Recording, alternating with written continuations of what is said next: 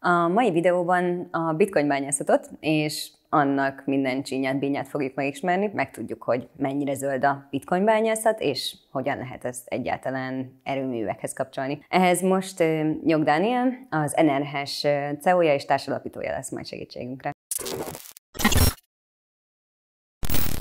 Szia, Dani! Szia, Barbi! Üdvözlök mindenkit!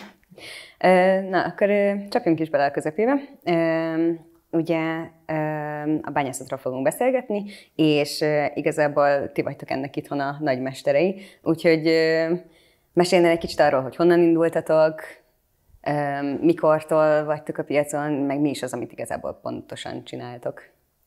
Sokan felteszik ezt a kérdést nekünk mindig, hogy nem is értik, hogy alapvetően mi konténereket gyártunk, vagy, vagy mivel foglalkozunk pontosan, mi nem konténereket gyártunk, csak az csak úgymond egy megtestet sült melléktermék a, a bányászatban, ahol mi az eszközöket elhelyezzük.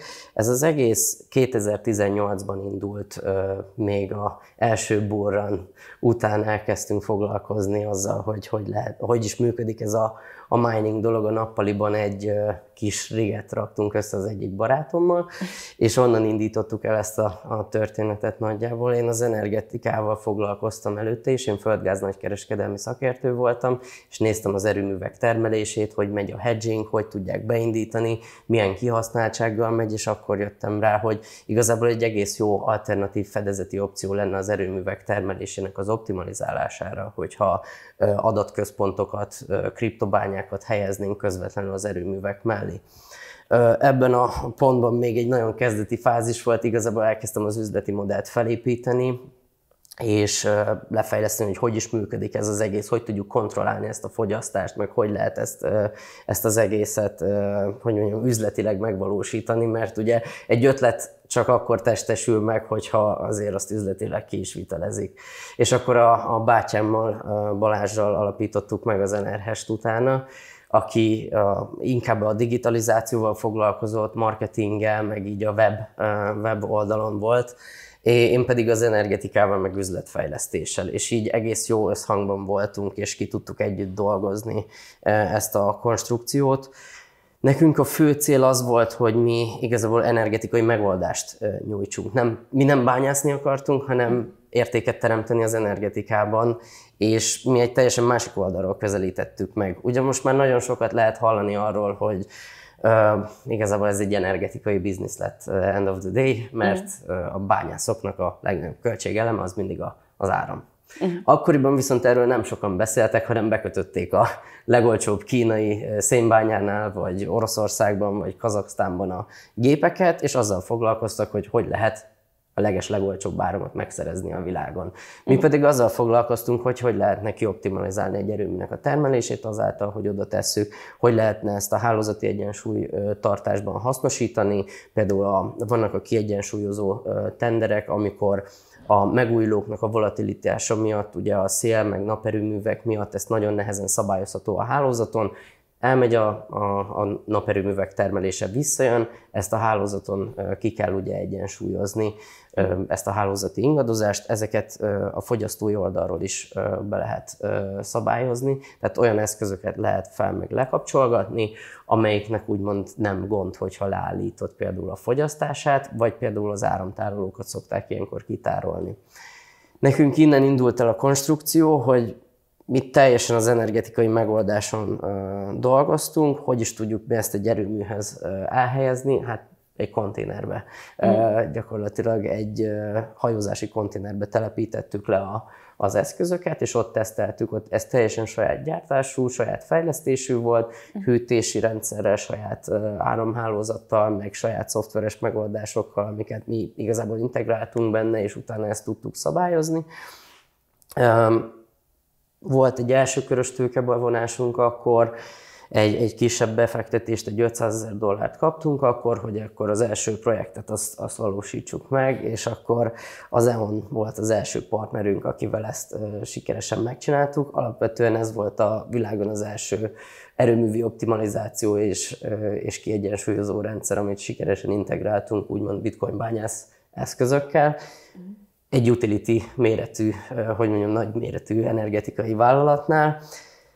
Ezt kicsit alul kommunikáltuk a nemzetközi piacon, és még a Bitcoin magazin is például úgy írt rólunk, hogy úristen, egy csapat, egy magyar csapat akkor áttörést ért el az egyik legnagyobb energetikai vállalattal, és egyszerűen magyarul hoztuk le a sajtóközleményt, úgyhogy egész érdekes sztori jött ki belőle, hogy megkerestek minket utána nagyon sok helyről, viszont a proof of concept az, az jól sikerült, tehát jól sikerült az optimalizáció, jól tudtuk hasznosítani utána a, a balancingon, és ezáltal egész sok nemzetközi erőmű meg energetikai vállalat megkeresett minket. Az elmúlt két év során mondhatni 35 céggel dolgoztunk, ezek mind, hogy mondjam, nemzetközi, kisebb, nagyobb. A legnagyobb szerintem egy ilyen 50 milliárd dollár értékű cég, a legkisebb mondjuk egy ilyen pár millió dolláros kisebb naperőművek például, akivel dolgoztunk. Együtt dolgoztunk a argentin olajvállalatnak, ománi olajvállalatnak, oda kerültem például a, a, az ománi nemzeti bankhoz prezentálni, tehát hogy voltunk mindenhol már az elmúlt időszakban, és innen, hogy mondjam, dolgoztunk azon, hogy mik lennének azok a projektek, amiket mi meg szeretnénk valósítani. Alapvetően mi saját beruházású adatközpontokat fejlesztünk, és helyezzük le a az erőműveknél vagy, vagy energetikai vállalatoknál. Mm. Jelenleg van már Új-Zélandon egy hidroerőműnél egy projektünk, amit megvalósítottunk és beruháztunk, és már most 2 megawatt kapacitás le van telepítve. Uh-huh. Itt is közvetlenül egy hidroerőműre csatlakoztattuk rá az adatközpontot, és gyakorlatilag ezzel tudjuk a, a szabad kapacitásait folyamatosan kihasználni, amikor viszont a hálózatra magasabb áron tud értékesíteni, vagy a kiegyensúlyozásba, a hálózatba az áramot el tudja adni igazából, akkor leszabályozzuk a fogyasztást, és erre fejlesztettünk egy olyan rendszert, hogy igazából monitorozzuk a piaci áramárat, és ezáltal tudjuk mi lefelkapcsolgatni a, a konténert. Most hoztunk létre egy ausztrál céget is, ahol hasonló a cél, hogy megújuló erőművekhez ruházzunk be, és kapcsoltan egy gyorsabb megtérüléssel tudunk így akár szolár vagy szélerőműveket telepíteni, uh-huh. és gyorsabb megtérülést tudunk elérni, mert ilyenkor mindig 24 per 7 úgymond mindig a legmagasabb áron tudjuk hasznosítani az áramot. Van Amerikában egy cégünk, ahol egy naperőmű fejlesztésen dolgozunk, és egy olajipari vállalattal dolgozunk együtt, hogy fákjagázberuházásokon, emisszió csökkentő beruházások. Ez úgy néz ki, hogy ugye ezeket a olajfúró telepeken a, az olaj melléktermékeként a földgázt azt, azt igazából elégetik a levegőbe, és ezek mm. azok a nagy égő tornyok, amik nem túl környezetbarát megoldás, úgyhogy mondjam, és kevésbé hasznos. Mm. Viszont ezeket a, a jóformán hulladékenergiát lehet hasznosítani gázmotorok telepítésével és adatközpontok telepítésével. Most ezen dolgozunk, októberben utazok ki, hogy véglegesítsük a uh-huh. együttműködést, vagy hogy mondjam úgy, a projektet igazából elkezdjük. És van egy, egy fő profilunk, amit csináltunk, vagy létrehoztunk. Ez egy zárt körül részvénytársaság volt Magyarországon, vagy van igazából. Uh-huh és itt 10 millió euró tőkét vonunk be, és így tettük elérhetővé igazából azt a lehetőséget, hogy a, a piacról az emberek úgymond nagyon sokan megkerestek minket, hogy hogy lehet ebbe befektetni, mi az a keretrendszer, vagy vennének gépet tőlünk, de rájöttünk, hogy ez nem egy fenntartható modell, úgymond, vagy nagyon sok szinergiának össze kell állni ahhoz, hogy egy uh-huh. nagyon profitábilis működést fel lehessen építeni, nagyon olcsó áram kell, viszont ezt nem lehet pár darab géppel elérni, hanem ehhez több száz darab, ezer darab, több megawattos fogyasztás kell, hogy mi ezekkel az erőművekkel együtt tudjunk dolgozni. És ez volt az egyik fő projektünk, amit most úgymond már nem zártunk még véglegesen, de hogy egész jól állunk vele. Az elmúlt 8-10 hónapban 6,5 millió eurót vontunk be, és már van egy kiépült infrastruktúránk Svédországban. Svédországban vásároltunk egy szélerőművet, ott már van egy energiatermelői engedélyünk is. Mm. Svédország északi régiójában, a északi sarkörnél telepítettünk egy 3 megawattos első fázist a, a adatközpontokat, igazából a bitcoin adatközpontot, tehát mm. hogy bitcoin bányászatot végzünk ott, és van egy második projektünk, ami egy másik 3 megawattos, ahol már az első konténert letelepítettük, és ott is további fejlesztéseket hajtunk végig, összesen 6 megawattot. Itt a leg, egyik legfontosabb dolog, hogy ugye Svédország északi részén rengeteg hidroerőmű van, ez 100%-ban megújuló, és nincsen fogyasztás mögé. Tehát, hogy a, a svéd állami ö, vállalattal dolgozunk együtt, a Vattenfallal, ők kerestek meg minket, hogy mi lenne, hogyha mi oda telepítenénk a, az adatközpontokat, és akkor ebbe a kiegyensúlyozó rendszerbe pedig tudnák ők ö, hasznosítani az adatközpontoknak a flexibilitását a fogyasztás terén. Uh-huh. És mi ezt ö, vállaltuk, mondtuk, hogy rendben, akkor mi lesz az áram, ö, vagy hogy mi nekünk fogyasztanunk kell ott, működtetni a telepet, és most jelenleg szerintem ilyen július-augusztusban a világ legjobb áramára volt ott. Nagyjából egy ilyen 6 forint alatt, per kilovattóra alatt volt. Most jelenleg a, a rezsi csökkentett ár a magyar hálózaton az ugye 70 forint, csak hogy úgy igen, hogy össze tudjuk hasonlítani. Most ilyen 6-8 forint körül volt például az elmúlt két hónapban ott az áram, mert rengeteg többlet kapacitásuk van. Svédországban nincsen az északi régiónak összeköttetése a környező országokkal ilyen mennyiségben, hogy azt át tudják adni, és őszintén szólva nem is szándékoznak, mert úgy vannak fel, hogy az ipar települjön inkább oda abba a régióba, mm. és akik oda mennek, azokat viszont támogatják úgymond olcsó energiaforrással, de nem támogatás, hanem ennyi a piaci ára. Uh-huh. És mi ezt letelepítettük, és integráltuk a hálózati központba, hogy ők onnan tudják irányítani, hogy nagyjából egy ilyen havi kétszer hat percre leszabályozzák a fogyasztást például, amikor egy mert csak példaként mondom, amikor egy nagy farönk beszorul egy hidroerőműbe, és leáll egy, kiesik egy hidroerőmű hirtelen, viszont otthon épp a tévét mindenki bekapcsolja, mert BL meccs van, mm. akkor nagyon megugrik a fogyasztás, viszont pont ki, kiesik egy erőmű. Ebben az esetben a hálózat egyensúlya megborul, tehát ö, több a fogyasztás, mint maga az áramtermelés, ugye. Mm. Ez a hálózati frekvencia ilyenkor elmozdul, és erre kell nekik olyan eszköz, amit hirtelen ki tudnak ők kapcsolni, ami gyorsabban reagál, mint egy erőműnek a termelését uh-huh. bekapcsolni. És nekünk, a, ami nagyon nagy fejlesztésünk, hogy ugye ezeket az eszközöket mi másodpercen belül le tudjuk szabályozni, vagy egy-két-három másodpercen belül. Ezek az eszközök a legértékesebbek az áramhálózaton, amik mondjuk 30 másodpercen belül leszabályozhatóak, uh-huh. és addig, amíg ő új erőművet beindít, a mi fogyasztásunkat le tudja szabályozni. És így tudtuk ezt kialakítani, hogy nekünk van egy nagyon gyors reagálású, rugalmas eszközünk, amit ők be tudnak utána a szabályozásba vonni, és ezért nekünk fizetnek még pluszban, hogy, hogy ott vagyunk egyébként, tehát hogy egy, úgy már tényleg egy nagyon versenyképes árat érünk el. Például volt, hogy már igazából csak ők fizettek nekünk, hogy... Hogy bányáztatok uh, Igen, hogy, vagyis igazából most van a teszt periódus, januártól uh, van a úgymond akreditáltatni kell a fogyasztást, meg ez egy két hónapos át folyamat, de igen, nagyjából ők fizetnek már azért, hogy ott legyünk, mert mi nem a bányászatot adjuk el, mi nem uh-huh. bányászunk ott, vagy hogy mondjam, mi adatközpont, frugalmas fogyam, fogyasztási eszközt üzemeltetünk, tehát mi energetikai uh-huh. megoldást árulunk nekik, nem pedig, hogy mondjam, bányászatot. Az egy másik dolog, hogy mi egy zárt körül részvénytársaságban nagyjából 52 befektetőtől egy ilyen átlag 100-120 ezer eurós befektetésekben tőkét vontunk be, és mi ezt a beruházást abból hajtottuk végre.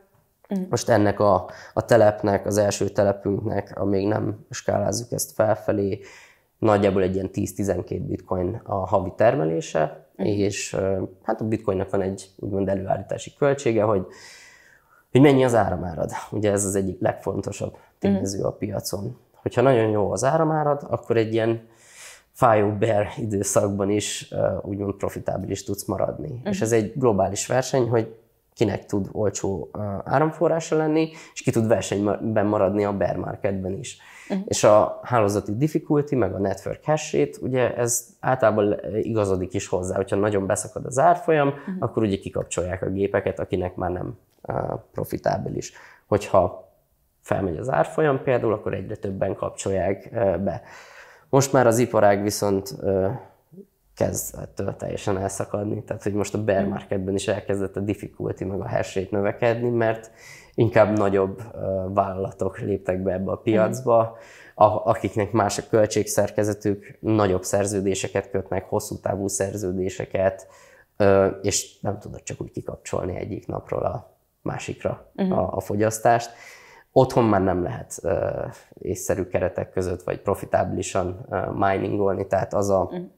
az a közeg, akik uh, úgymond otthon ezt még meg szeretnék próbálni, igazából ingyen áramon megéri, de tehát amikor, menjünk egy kicsit vissza, hogy 18-ban azt mondtad, hogy akkor kezdtétek el, akkor volt még a research időszak, vagy akkor már készen volt maga az ötlet, meg a termék, meg, meg úgy általában tudtátok, hogy merre fogtok így nagyjából menni, vagy az utána következett még? 18-ban ötlet volt, Aha. úgymond, hogy mit szeretnénk csinálni, és akkor láttunk egy víziót, hogy ez az energetikában teljesen biztos, hogy a, a, hogyha az energetikában egy eszközt rugalmasan tudsz szabályozni, és pénzt tudsz vele csinálni, uh-huh. akkor az utána egy biznisz lesz így vagy úgy, mert uh-huh. vagy áramot fogsz venni, vagy pedig, hogy mondjam, ezek az er-, erőművek meg fogják venni. És én ebben nagyon hittem, de nagyon hülyének nézett mindenki. Ugyanakkor, tehát hogy én azt mondtam, hogy hát ez minden erőműnek kelleni fog, tehát hogy ez, ez minden erőmű meg fog minket keresni, és és uh-huh. minden energiacéghez, ha mi oda megyünk, hogy mi ezt meg tudjuk csinálni, akkor, akkor ők erre nyitni fognak.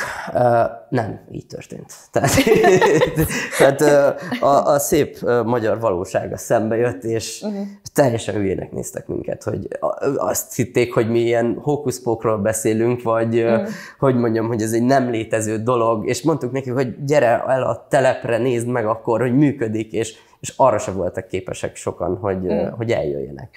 Nagyjából száz erőműre írtam rá, és száz erőművel próbáltam felvenni a kapcsolatot az energetikai kapcsolatrendszeren keresztül, és végül uh, igazából ötem uh, elkezdte. Inkább nagy cégek, ahol volt egy üzletfejlesztési üzletáguk, akik mm. már foglalkoztak ezzel, és ők már látták, hogy igen, ezek az adatközpontok ténylegesen hasznosak tudnak lenni, mert mhm. az egyik legnagyobb fogyasztás, amit egy erőműhöz tudsz telepíteni uh-huh. alapvetően, mert nincs olyan, tehát hogy egy, egy autógyárat nem tudsz ö, oda telepíteni uh-huh. az erőműhöz. Egy erőművet tudsz az autógyárhoz telepít, telepíteni, de az nem a lakossági termelésre megy, meg nem az áramhálózatban, hanem akkor az ellátja. Úgyhogy uh-huh. nekünk egy víziónk volt 18-ban, akkor én tényleg egy darab GPU-val tesztelgettem otthon, és én inkább az üzleti oldalát fejlesztettem, hogy uh-huh. Excelben hogy lehet ezt felépíteni, hogy lehet erre céget építeni, hogy lehet ezt, hogy vállalati szinten építeni.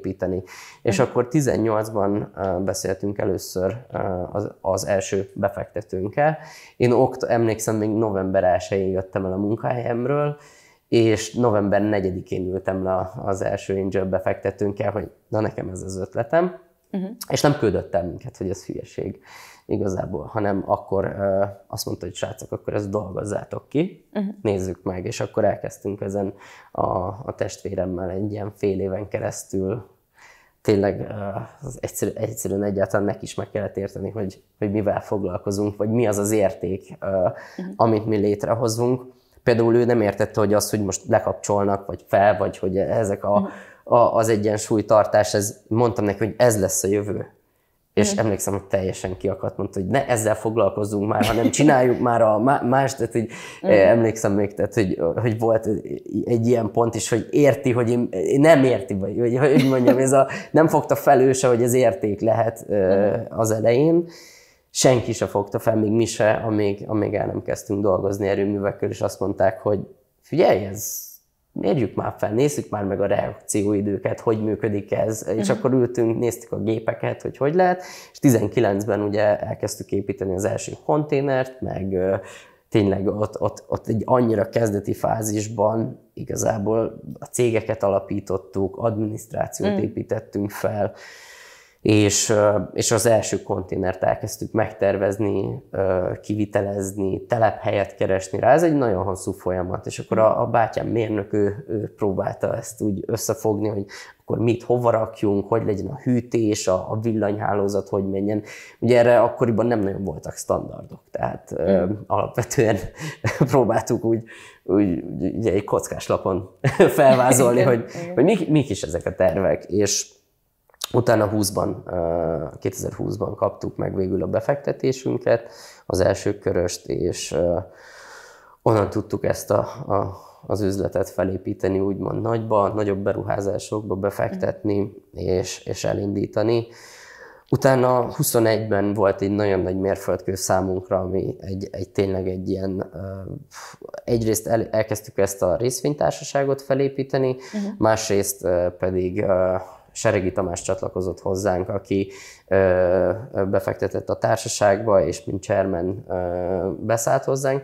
Róla azt érdemes tudni, hogy Oroszországban vezette a Boston Consulting Groupot, tíz éven keresztül, utána tíz éven keresztül a Schlumberger-nek az Oil and Gas tanácsadó részlegét építette fel, egy olyan globál energetikai tanácsadó cég, amit utána az Accenture-nek értékesítettek, mm. úgyhogy ő egy ilyen viszonylag, sőt, egy nagyon prominens személyiség, úgymond a, az energetikában, és tényleg ilyen 25 év tapasztal, vállalatépítési és tanácsadói tapasztalattal beállt mellénk, és, és mm. tényleg együtt utazzuk a világot, és dolgozunk együtt, nagyon sokat segít nekünk, hogy hogy alakítsuk a dolgokat, meg ugye mi fiatalok voltunk, vagy vagyunk, hogy mondjam, eh, nem feltétlen vesznek minket komolyan még eh, nagyobb energetikai cégek, hogyha beállítunk Amerikába, vagy bárhol, hogy fú, itt vannak a fiatal srácok. Úgyhogy kellett azért mellénk is egy kis, hogy mondjam, az elején mm. kis támogatás, hogy, hogy mi azért komolyak vagyunk. Mm. Most már komolyan vesznek minket, meg tényleg túl azért olvastak rólunk sokat, látják, hogy van referenciánk három országban, négy országban, ezt csináltuk, azt csináltuk, van úgymond ismerettségünk, úgyhogy ilyen problém már, már szerencsére nincsen, de azért az erőműves emberek, meg energetika emberek, azok így öreg motorosak. Tehát, hogy... tehát akkor, ha jól értem, náluk nem az a hívó szó, hogy mi bányászni fogunk, hanem adatközpontot fogunk telepíteni ami kiegyenlíti a, a rendszert. Igen. És akkor ez neked azért lesz jó, mert akkor felhasználjuk azt az áramot, amit te mondjuk nem tudsz tárolni, vagy, vagy, vagy elmenne feleslegbe. Igen. Ezt, ezt egészen jól összefoglaltad. Egyébként nekik sokkal nagyobb érték a, a flexibilitás, amit mi nyújtani tudunk, meg az, mm. hogy a szabad kapacitásait ki tudjuk így használni, ki tudjuk optimalizálni az erőmű termelését, mm. és utána pedig ezt a flexibilitást ő tudja értékesíteni a hálózatüzemeltetőnek egy nagyon magas áron. Ez az mm. egyik legdrágább dolog az energetikában. Tehát, hogy ennek ilyen több milliárd a magyar hálózaton ezt éves szinten, hogy mondjam, fenntartani, ez 30 milliárd forint nagyjából. Tehát, hogy ez egy nagyon költséges dolog, és a magyar energetikai piac az, az, az egy annyira pici a, a globális energetikában, vagy hogy mondjam, hogy ez egy, ez igazából egy csepp a, a tengerben, de minél több, minél fejlettebb egy ország, ugye annál több megújulót telepít, tehát uh-huh. időjárás függő szél és naperőművet, vagy olyan hidroerőművet, olyan gátrendszert, olyan a hullámból nyerik az energiát, tehát hogy, mm. amiket úgy kicsit nehéz megjósolni előre, hogy pontosan mennyit fog termelni, mennyi áramot fog termelni. A fogyasztást viszont nem tudod szabályozni, mert a, az emberek hazamennek, fogyasztanak. Ne, neked kötelezettséged van, hogy ellásd. Uh-huh. Tehát nagyon nehéz összehangolni ezt a kettőt, hogy a tradicionális eszközökkel, vagy ö, konvencionális, ö, öregebb hogy mondjam, technológiák, mint a földgázüzemű erőmű, amit ha földgázt ö, ö, alokálsz, akkor az beindítod, és az erő, ö, áramot termel. Az atomerőmű az folyamatosan termel, a szénerőmű folyamatosan termel. Uh-huh. A szelet nem tudod irányítani ilyen egyszerűen, és a, a napot se tudod irányítani ilyen egyszerűen, és ezt a kettőt kell összehangolni, ahhoz, hogy ez a hogy olyan zöld átmenet meg legyen, ahhoz kellenek olyan eszközök, ami a kettő között ezt össze tudja hangolni, ezt a két termelést. Uh-huh. Erre vannak olyan hálózati eszközök, mint a áramter, áramtermelő eszközök, amikkel ki lehet még egyensúlyozni a, a gázüzemű gázmotorok egyébként. Uh-huh. Vannak áramtároló egységek, amiket letelepítenek, és amikor hiány van a hálózaton, akkor kitárolnak, amikor többlet van, betárolnak. Uh-huh. És vannak olyan eszközök, mint a miénk, aminek a fogyasztását rugalmasan lehet szabályozni, és mhm. be lehet a hálózatba integrálni. Ha jól értem, még, még azt akartam megkérdezni, hogy ti akkor csak kizárólag bitcoin bányáztok, tehát nincs az, hogy mondjuk bármilyen más tokent vagy, vagy coint bányásznátok, ami szintén proof of work használ. Tehát, hogy így... Alapvetően mi elejétől fogva a bitcoin bányászattal foglalkoztunk, és már akkor is ez mindig felmerült, hogy szeretnénk egy GPU-t, meg nagyon sokan uh, ugye az altcoinokban hisznek, igen, Ethereum, igen. és akkor is mondtuk, hogy Proof of Work System, az tök jó, de tizen, az elmúlt 12 évben a bitcoin hálózat volt az, ami 13 most már, ami nem változott, nem módosult, a gépek a mai napig használhatóak, nem is fogják módosítani, mert nem lehet. Az Ethereumban pedig ott van egy fejlesztői csapat, ami egy kockázat. Uh-huh. Tehát mi nagy befektetésekkel foglalkozunk, úgymond, tehát eurómilliókat fektetünk be projektekbe, uh-huh. ahol nekünk ezeket olyan kockázati felárak, hogy hogy mondjam, nem tudjuk, hogy Vitalik Buterin mikor kell fel épp ballából, és azt mondja, hogy na most átállunk. Onnantól kezdve az az eszközpark, az elveszti, úgymond, a, nem feltétlen veszti az értékét, mert egy GPU-nak mindig van, eh, hogy mondjam, értéke, meg a, a hardvereknek, de onnantól kezdve másik altcoin kell uh, használni. Uh-huh. Az Ethereumban ez, én ezt egy kockázatnak láttam, és nem szerettünk volna belevágni. Uh-huh. Volt időszak, ahol ez brutálisan eh, profitábilis volt, otthon én is ezzel kezdtem, keresni kell olyan coinokat, aminek, hogy mondjam, nagyon nagy a felhasználói bázisa, ahol a proof of work az ténylegesen um, működik, és, és ez használható, és profitot termel, amellett, hogy mondjuk nagyon magas az áramár otthon. Uh-huh. Az embernek van egy értékcsökkenés az eszközökön is, tehát amint meg kell termelni. Nagyon drágák a, a befektetések ezekbe az eszközökbe, például ott van, a, hogyha egy videókártyát megbeszel, vagy egy riget összeraksz, több millió forintért rakták össze az emberek. Uh-huh. Utána most, ha napi egy dollár termel mondjuk 300 forintot, akkor megtérül mondjuk 15 ezer nap alatt, tehát hogy ez uh-huh. nem mhm. fogja megérni a hosszú távon szerintem. Lehet olyan algoritmusokat használni, hogy váltakozni, hogy mindig azt a coin termelje, vagy olyan proof of work de szerintem a proof of work pont átáll a teljes altcoin piac, vagy a, amik új coinok megjelennek, már inkább erről elhatárolódnak. A bitcoin viszont mint egy monstrum szerintem az, hogy mondjam, mint institúcionális befektetők, ahol a kockázatokat nagyon fel kell mérni, nézni, hogy mégis mik azok a, a, a garanciák vagy biztosítékok, amik hosszú távon tudják azt biztosítani, hogy mondjuk négy év múlva is lesz bányászat, uh-huh. akkor az, az ott szerintem biztosítható. A, az Ethereumnál ez, ez már akkor is egy kockázat volt, most ez, ez meg is történik. Ami jó lesz az Ethereumnak valószínűleg, de a bányászoknak a befektetése így azért, hogy mondjam, mi eszközben fe, fektetünk. A másik a, a kadena bányászat volt, amit most az elmúlt időszakban nagyon felkaptak, de én azt úgy gondolom, amikor egy ilyen újabb coinnál felmerül a, a mining, és elkezdenek a nagy cégek erre eszközöket gyártani, általában ilyenkor mindig egy nagyon nagy profitabilitást ír, hogy napi 40 dollár termel, és mm. ezeket a gépeket ilyenkor nagyon magas áron, ilyen több tízezer dollárért adják, mert mm. úgy vannak vele, hogy ö, ha bekötöd ezt a gépet, majd te megveszed, ezzel évi ö, több 10, 20, 30, 40 ezer dollárt fogsz termelni. De valójában ezek a gyárak jóformán csak megfinanszíroztatják veled azt, hogy ők ezeket a gépeket lefejlesztik, uh-huh. legyártják, és maguknak elkezdenek bányászni. A nehézségi fok az mire te a géphez jutsz, már pont azt a nehézségi fokot eléri, hogy mondjuk egy ilyen egy-két éves returnre kijöjjön. Ilyenkor általában be is esik a gépeknek az értéke. Mm. Jó esetben nem akkor vetted meg, amikor a legdrágább volt, mert nem tudom, egy Cadena gép több tízezer dollár volt, most meg kitermel napi egy dollárt. Most akkor mm. 15 ezer nap alatt megtérül a befektetés de a nagy pályások azért, hogyha kihozzák ezeket a gépeket, a Bitmain már előtte rég kitermelte ezzel a, azon a nehézségi fokon még a, a, a profitabilitást, és utána teszik piacra szerintem ezeket a gépeket.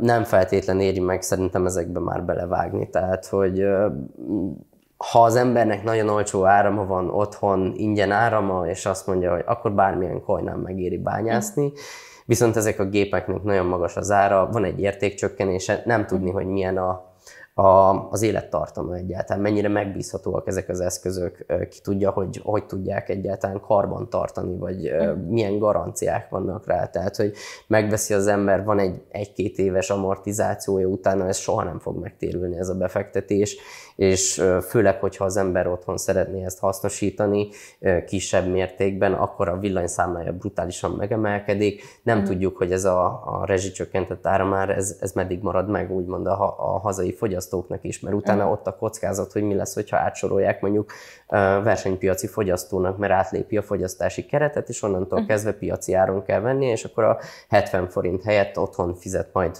400 forintot, vagy nem Jézus tudjuk, meg. hogy mennyi lesz.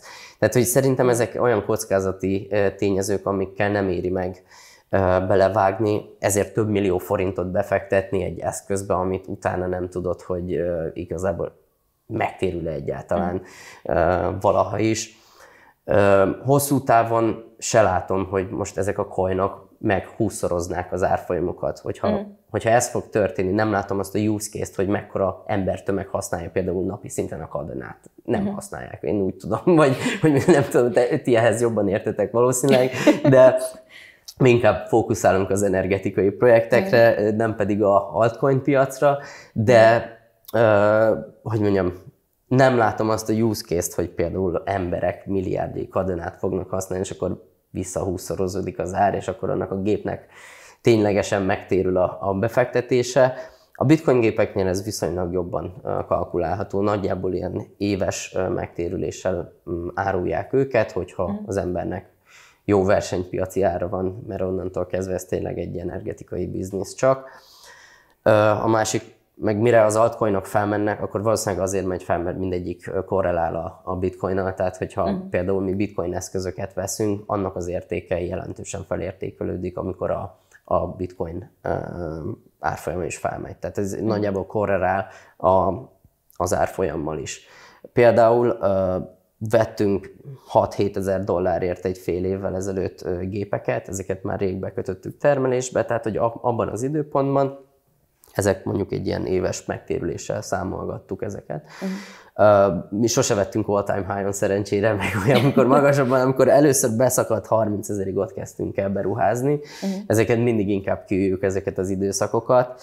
Uh, viszont most vettünk 2600 dollárért gépet. Uh-huh. És azért az nagyon nagy különbség már, hogy háromszor annyi gépet tudtunk volna majdnem venni, ha most veszük be. Uh-huh. Persze abban az időpontban az egy jó beruházás volt. Viszont most egy olyan lehetőség van a piacon, hogy rengeteg nagy miner a nagyker piacon likvidálja az eszközeit, mert nem tudja magát finanszírozni. Persze. Ezért most mi erre ráugrottunk, hogy amikor van befektetni való tőkénk, akkor mi ezeket felvásároljuk. Uh-huh.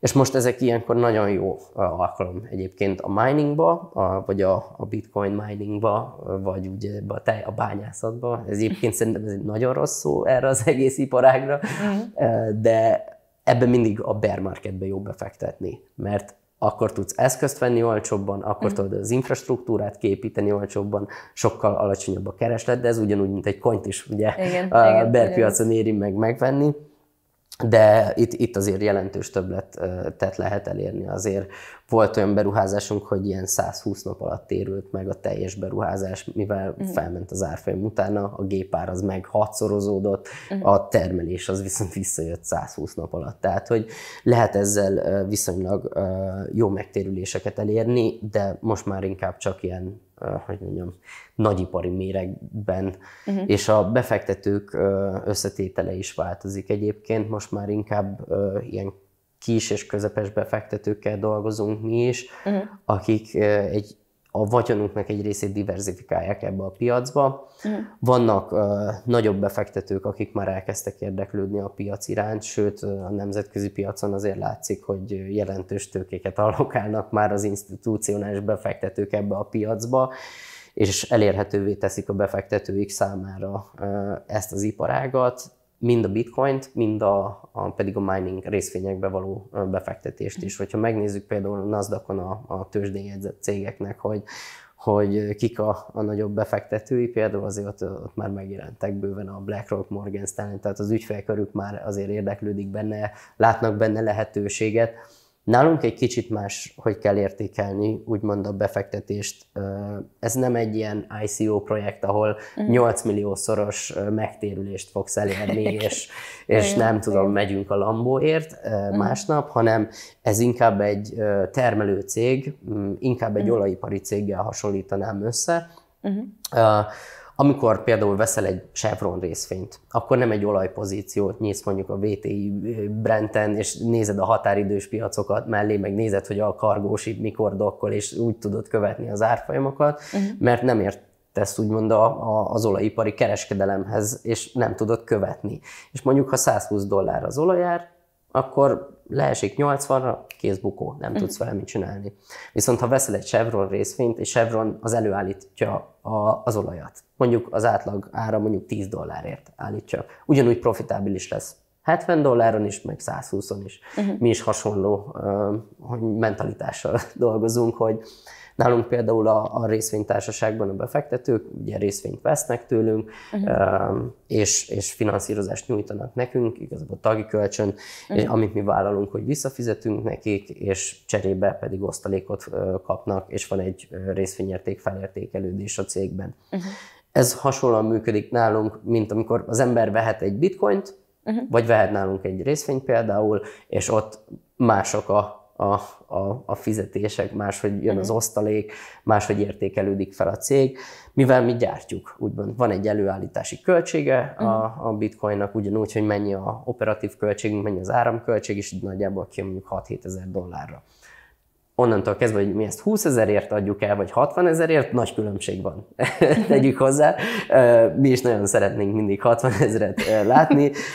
Sajnos most nem ez a helyzet, viszont ugyanúgy profitábilisak tudunk maradni még egy bear piacon is. Mert minél versenyképesebb az áramárad, uh-huh. annál tovább te, hogy milyen profitábilisan tudsz működni. Tehát lényegében az van, hogy most ráadásul ugye növekedni fognak valószínűleg még jobban az áramárak, tehát hogy ezt így láthatjuk már így előre, de hogy otthon akkor már most nem éri megbányászni, hogyha csak úgy van áramot, hogy nem tudom, bedugom a konnektorba a minert, és, és ennyi.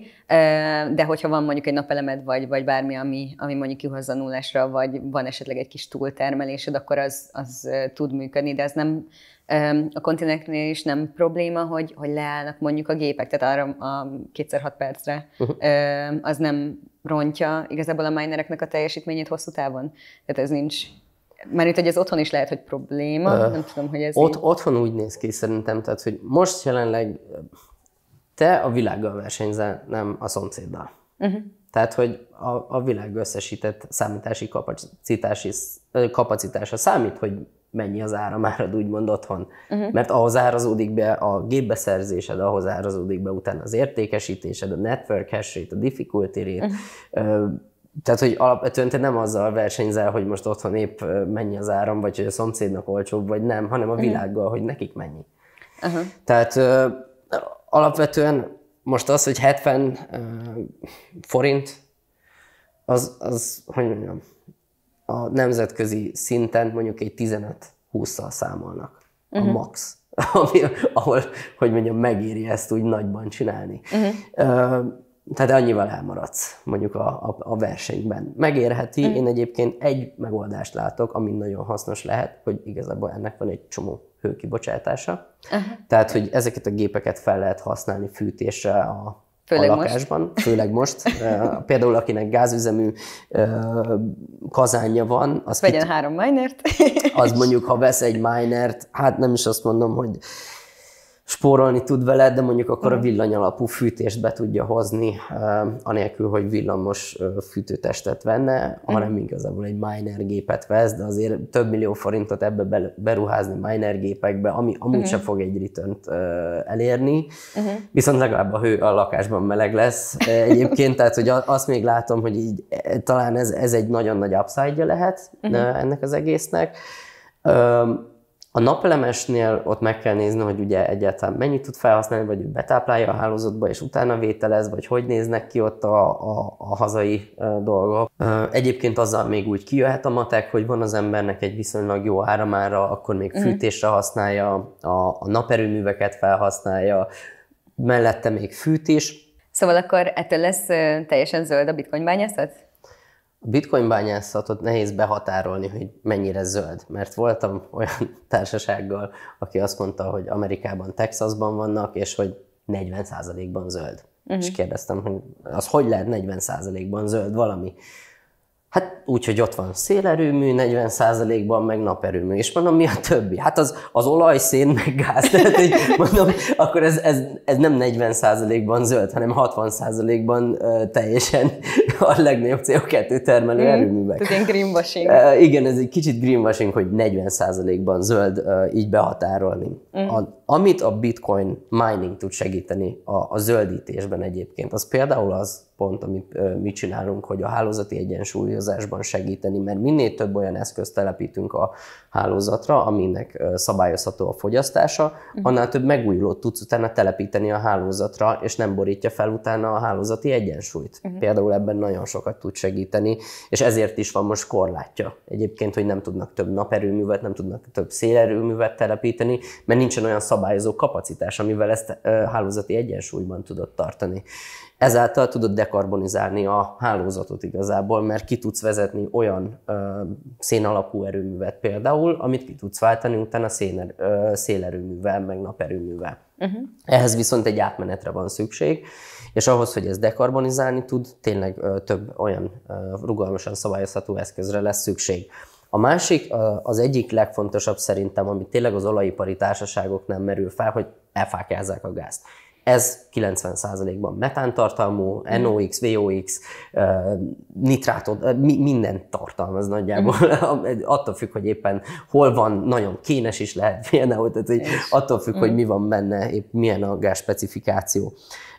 És onnantól kezdve, hogy ezt a fákjagázt felhasználod, és katalizátorokkal megszűröd, gázmotorral csökkented a károsanyag kibocsátást, a, a metán tartalma például 96%-kal csökkenthető, ami egyébként egyenesen elég a, a légkörbe, az mondjuk uh-huh. teljesen ö, nagyjából 96%-ig csökkenthető.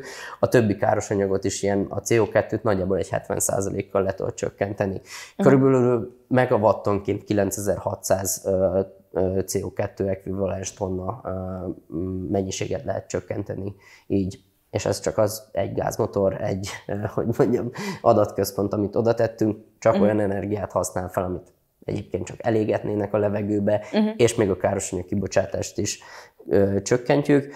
Voltak olyanok, akik azt mondták, hogy ez, hát ez nem zöld. Hát mondtam, hogy akkor állítsuk le az olajtermelést, és akkor uh-huh. nagyjából leáll a világ, mert uh-huh. ugye minden ugye olajból van, tehát az olajtermelésnek mennie kell, tehát hogy azt, azt nem lehet greenwashingolni uh-huh. az olaj, viszont annak van egy csomó terméke, meg olyan mellékterméke, amit például lehet zöldíteni.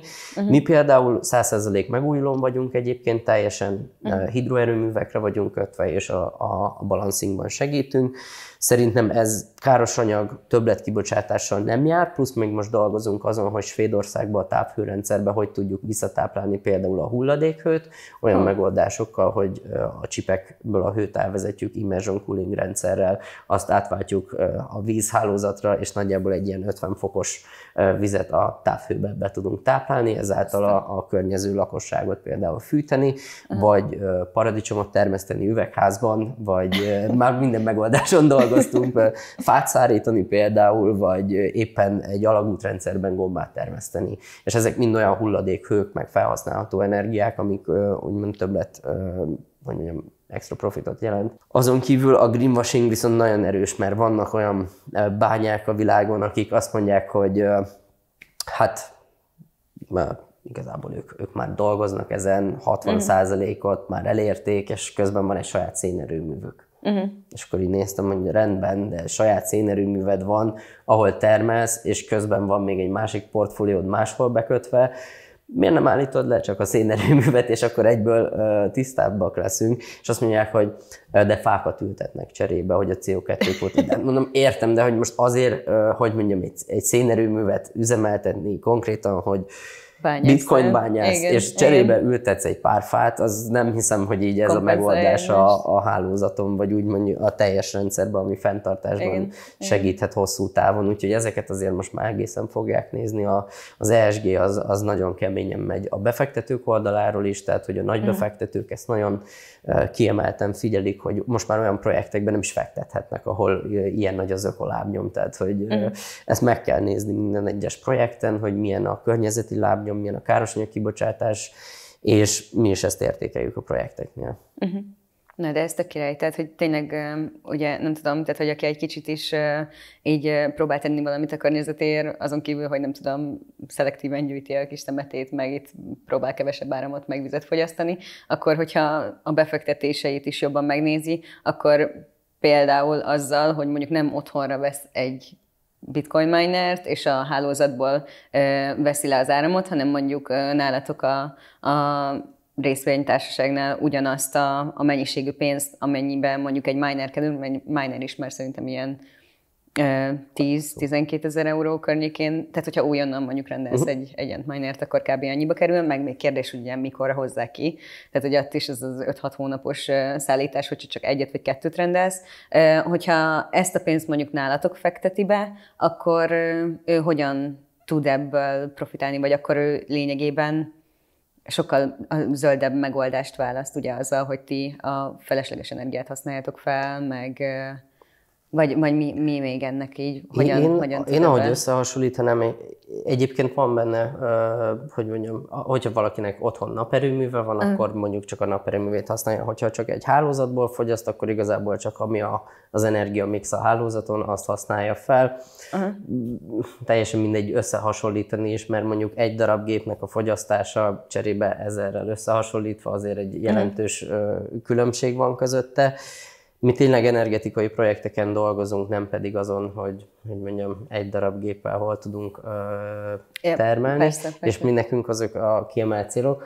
Befektetésként, ha értékelnénk, például ha, ha veszel egy gépet magadnak, ott azért nagy kockázatokat futsz, ugyanúgy lehet, hogy a te kezedben van az a gép, uh-huh. de onnantól kezdve mi van, ha elromlik például. Uh-huh. Beraktál 10-20-50 ezer dollárt, vagy forintba is beszéltünk, beraksz 10-20-50 ezer dollárt mondjuk egy gépbe, pár uh-huh. gépet veszel magadnak, bekötöd. Mi történik, hogyha meghal az a gép? Uh-huh. Tehát utána leáll, akkor azt a tízezret nem az, hogy visszakerested majd négy év alatt, hanem hogy az, az egyből nullázódik. Uh-huh. Nálunk például egy nagyobb portfólió van, tehát van szervizünk, van egy csapat, aki ezt üzemelteti, nézi, tehát onnantól kezdve csökkented azt a kockázatot is, hogy nálunk, hogyha ezer gépből 10 kiesik, attól függetlenül uh-huh. marad ugyanúgy 990 gép, ami tovább termel. Én ezért nagyon ebből én például, mint magánszemély vagy részvényt vennék a NASDAQ-on jegyzett nagy cégeknél, csak ott még nagyon felülértékelt például. Uh-huh. Tehát, ha összehasonlítjuk egy, egy maratonnak a, a részvényeit, nagyjából a market capja most 1,3 milliárd dollár, és a csúcson 4 milliárdot ért, amúgy leköveti a bitcoin árfolyamot is nagyjából. Uh-huh. Viszont a havi termelés mondjuk 10, 180 BTC volt. Most Nálunk a havi termelés, ha 12 BTC, akkor az mondjuk egy 10-12-szer nagyobb, mint a miénk, de mi csak 6 millió eurót vontunk be. Tehát mm. a, a, a, az adott ö, részfény, amit megtestesít, számítási kapacitást, ami mögötte van. Igazából a géppark, meg ilyenek nálunk sokkal jobb arányba kapja meg ilyenkor az ember, amikor a, a például közvetlenül tulajdonos lesz a cégben, aminek uh-huh. van ezer darab gépe mondjuk. Tehát, hogy az uh-huh. egy tök más sztori, mint hogy egy, egy NASDAQ-on felvitt cég, aki szét van hígítva, létrehoznak egy olyan sorozatot, ahol tényleg csak a tőkebevonásra uh-huh. allokálják, bevonnak több milliárd dollárt. Például nekik 110 ezer gépet vettek az uh-huh. elmúlt pár évben, abból összesen 30 ezeret tudtak bekötni egy év alatt, a többi gép az áll, az gyakorlatilag finanszírozás alatt van nekik. Uh-huh az idei kötelezettségük 260 millió dollár mondjuk, amit utána, hogy mondjam, a havi 15 milliós, 20 milliós cashflow-ból nagyjából nulláson elmennek, uh-huh. nem igazán tud visszafizetni, tehát nagyon over leverage a, uh-huh. a, a teljes mining piac, mert mindenki a burranra készült, úgymond, tehát, és burranba vették a gépet, és igen, mindenki igen, igen. a finanszírozást vette fel. Például ők 850 millió dollár finanszírozást vontak be uh-huh. um, legutóbb, ahol 8500 dollárért vettek gépet, vagy 10 Most az, az nagyjából négy év alatt térülne meg, viszont uh-huh. nekik két év alatt vissza kell fizetni, és onnantól kezdve viszont van még egy éves 15% kamatuk rá.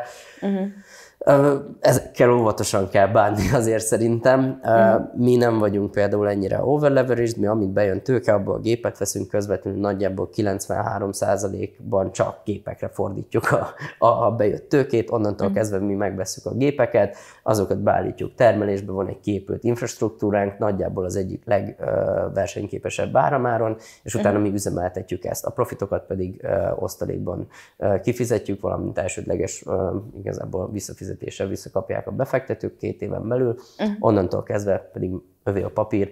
Annak van egy értéke a cégben, mivel van egy nagy géppark, amit mi folyamatosan fenntartunk, üzemeltetünk, uh-huh. reinvestálunk, növeljük a gépparkot, és utána pedig van egy osztalék, amit mi tervezünk folyamatosan kifizetni, meg reinvestálni a, ugyanabban az időszakban uh-huh. emellett az eredményből. Nagyjából most egy ilyen 870 gépünk van egyébként, mind S19-es, és Svédországban ez egy nagyjából 2,6 megawatt fogyasztás már, tehát 7 konténerünk van, azt hiszem most az egyik lokáción, uh-huh. van egy szerződésünk egy második lokációra, ott már el is kezdtük, az első le van telepítve, és ott is bővítjük fel tovább, úgyhogy most nagyjából egy ilyen 6,5 millió euró jött be eddig uh-huh. például, és még további 3 millió, 3 felett tervezünk még idén bevonni. Uh-huh. Tehát akkor lényegében, hogyha én szeretnék mondjuk, nem tudom, nálatok részvényt venni, akkor mi a teendőm? Mit csinálok? Felhívlak téged, vagy akár. ezt mondom, hogy... Uh, va, igen, igen, uh, akár engem is fel lehet hívni, de én uh, jobban preferálnám, hogyha van egy uh, kapcsolattartónk, a Investor Relationship Manager, nem tudom, hogy ez magyarul uh, befektetői kapcsolattartónk, aki, igen, aki, igen, igen. aki utána egy NDA-t aláír uh, minden befektetővel, uh-huh. hogy a szerződéseinkhez ugye egy teljes due diligence-t csinál velünk mindenki, minden befektető, azért viszonylag nagyobb összegeket szoktak hozzánk befektetni, uh-huh. tehát ők azért át is néznek mindent elég erőteljesen, és leülünk, akkor beszélünk róla, mindent megmutatunk, és ha, ha egész validnak néz ki a dolog, akkor ők ugye befektetnek. Hát most ezt 52-szer megcsináltuk, úgyhogy akkor és a, folytatjuk tovább. Még azt akartam kérdezni, hogy ennek nagyjából a, a returnje, az van egy esetleg egy éves ilyen valamitek, amit így tudsz mondani, hogy kb. akkor így nem tudom, ennyi idő alatt hozza vissza, vagy hát egy évet mondtál, hogy egy év a... Mi úgy vállaljuk, hogy amit, ami bejön hozzánk tőke, az két év alatt vállaljuk, hogy az egészet visszafizetjük, cserébe Aha. megtarthatod a részvényedet Aha. két év után, addig mi nem fizetünk osztalékot, nem vehetünk fel osztalékot a cégből, Aha. tehát két év alatt mi visszafizetjük neked a tőkét, Aha. ez nagyjából a tőke garancia, amit a meglévő ipar, parkból, meg termelésből azért reméljük, hogy vissza tudunk fizetni, nem látom akadályát. Uh-huh. Ezt visszafizetjük, onnantól kezdve tiéd a részvény, aminek van egy felértékelődése, mert van egy nagyon nagy eszközpark a, cégben, uh-huh. ami termel, tehát van egy EBITDA szorzó, amit használunk, és a, nagyjából az alapján értékeljük be a részvényeket, és a termelés 50%-át reinvestáljuk, tehát további eszközparkfejlesztésre, további 50%-ot pedig igazából eredménytartalékba helyezünk osztalék kifizetésre, és uh-huh. közgyűlést hívunk össze, hogy szeretnénk-e osztalékot fizetni, vagy további reinvestációt létrehozni, uh-huh tartunk negyed évente, fél évente egy ilyen eseményt, ahol van minden befektetőnket meghívjuk, prezentáljuk nekik, hogy éppen miket értünk el, hogy fejlődtünk az elmúlt időszakban, és onnantól kezdve tudunk ott szavazni, mert ezek szavazati joggal rendelkező részvények alapvetően. Tehát, hogy... tehát akkor mi a, a minimális, meg a, tehát van ilyen, hogy maximális befektetés, tehát hogyha nekem mondjuk azt mondom, hogy én vennék egy minert, ami mondjuk olyan 10 ezer euró, de akkor helyette inkább mondjuk megyek hozzátok, és akkor azt mondom, hogy figyelj Dani, van 10 ezer euró, lehet, hogy nem sok, de inkább én így szeretnék bitcoin bányászni, és szeretném, hogyha így zöldebb is lenne a dolog, úgyhogy ezt így az így oké, okay, vagy... vagy... Az, én egy átlagot mondok, nagyjából egy ilyen 100 ezer eurót szoktak nálunk átlagosan befektetni, mivel inkább nagyobb befektetőkkel dolgozunk, uh-huh. de vannak kisebb befektetőink is, kisebb-nagyobb befektetők, akik ilyen 10-20-30 ezer eurókat raktak be, vagy akár 50 ezer eurót. Uh-huh nagyon változó az emberek közege, és mi uh-huh. nem küldünk el senkit, mindenkivel nagyon szívesen beszélünk, sőt volt olyan, aki például először befektetett egy kisebb összeget, és uh-huh. rájött, hogy, rájött, hogy oké, okay, ténylegesen viszonylag nagy eszközparkot építettünk ki, uh-huh. megy, működik a cég, ebben valid dolgok vannak, nem kamuzunk össze-vissza, tehát hogy mi hozzáférést adunk mindenhez, tehát megmutatunk, tényleg uh-huh. tudják monitorozni, így, így azért utána jelentősen emelték a befektetésüket. Úgyhogy Alapvetően ez a minimum 10 ezer nálunk a, a befektetési limit, de inkább azt mondom, hogy ez a 30, de Aha. nincs kiemelve, hogy, hogy mennyi a teljes minimum. Azért inkább szeretünk mi is a befektetőkkel találkozni, beszélni, uh-huh. megvan a, a, a kölcsönös szinergia, vagy, vagy hogy tényleg megválogattuk az elején is például, hogy kik azok a befektetők, akikkel mi együtt tudunk működni hosszú távon. Uh-huh. Mert azért egy céget építünk, visszük tovább, szavazati joggal rendelkeznek a részvények, jöttek nagyobb befektetők, viszont volt olyan is, aki azt mondta, hogy nagyon sokat befektetne, uh-huh. és azt mondta, hogy én mindent is kérek.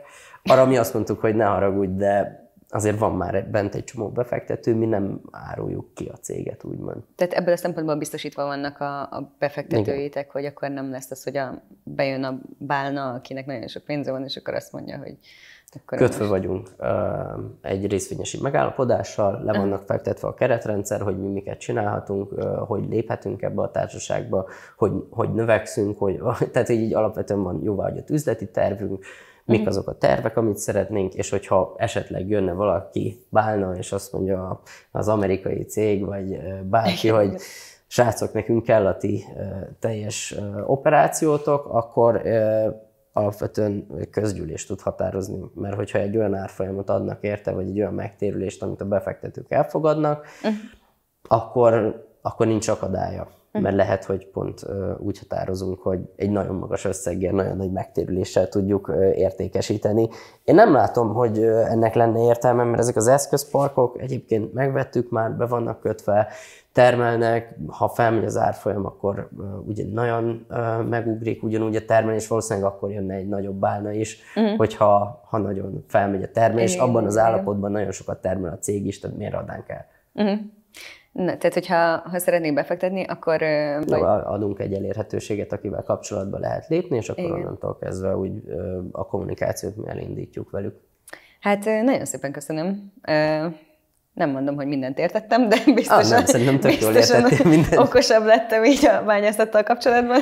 Úgyhogy így az a konklúzióm, hogy én fixen nem fogok itthon bányászni, hanem inkább megkereslek titeket, mert... Hát, Egyrészt. Sajnos nekem is ez a konklúzióm, mert én, én, én, én szerintem ez egy tök szép dolog, ha otthon bányásznak, mert én is otthoni bányászattal kezdtem. Uh-huh. De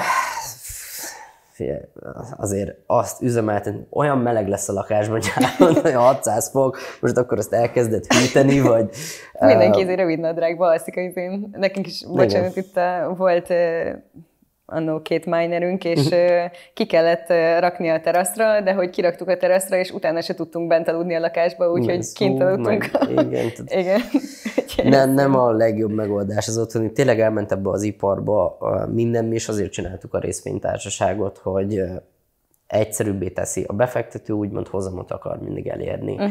és kevesebb felelősséget. Van, aki kimondottan csak azért csinálja, mert otthon miningolni akar, és tetszik neki, és ő ezt, ezt otthon ő akarja ügyködni. Azt szerintem tök szép, és én azt és az mindenkinek azt mondom, hogy próbálja ki, csinálja, ha meg uh-huh. tetszik neki, és többet akar befektetni, akkor viszont rá kell bízni. Ez ugyanolyan, mint hogy ha nagyobb tőkét kezelsz már, úgy mhm. vagy nagyobb vagyonod van, akkor egy idő után jobb rábízni azt igazából egy vagyonkezelőre, akik van tíz elemzőjük, akik igen, nézik igen, a piacot, igen. ismerik a, a, jobban tud beszerezni mindent, jobb feltételei vannak mindenre, mint neked, mintha az OTP-be áll a pénzed, és akkor van egy junior bankszámlát például, tudod, és érde, igen, tehát, igen. hogy akkora különbségek vannak a kettő között, hogy mi nagyjából 30-40 százalékkal olcsóbban veszük a gépeket, azért, mert mi mondjuk dollármilliókért tudunk venni mhm. gépeket, uh-huh. és amikor mi leadunk egy, hogy mondjam, nagyobb tiketre rendelést, tudunk velük tárgyalni is, hogy oké, okay, rendben, akkor most ennyi az ár, uh-huh. most ennyit vennénk, meg, meg rá tudunk ugrani egyből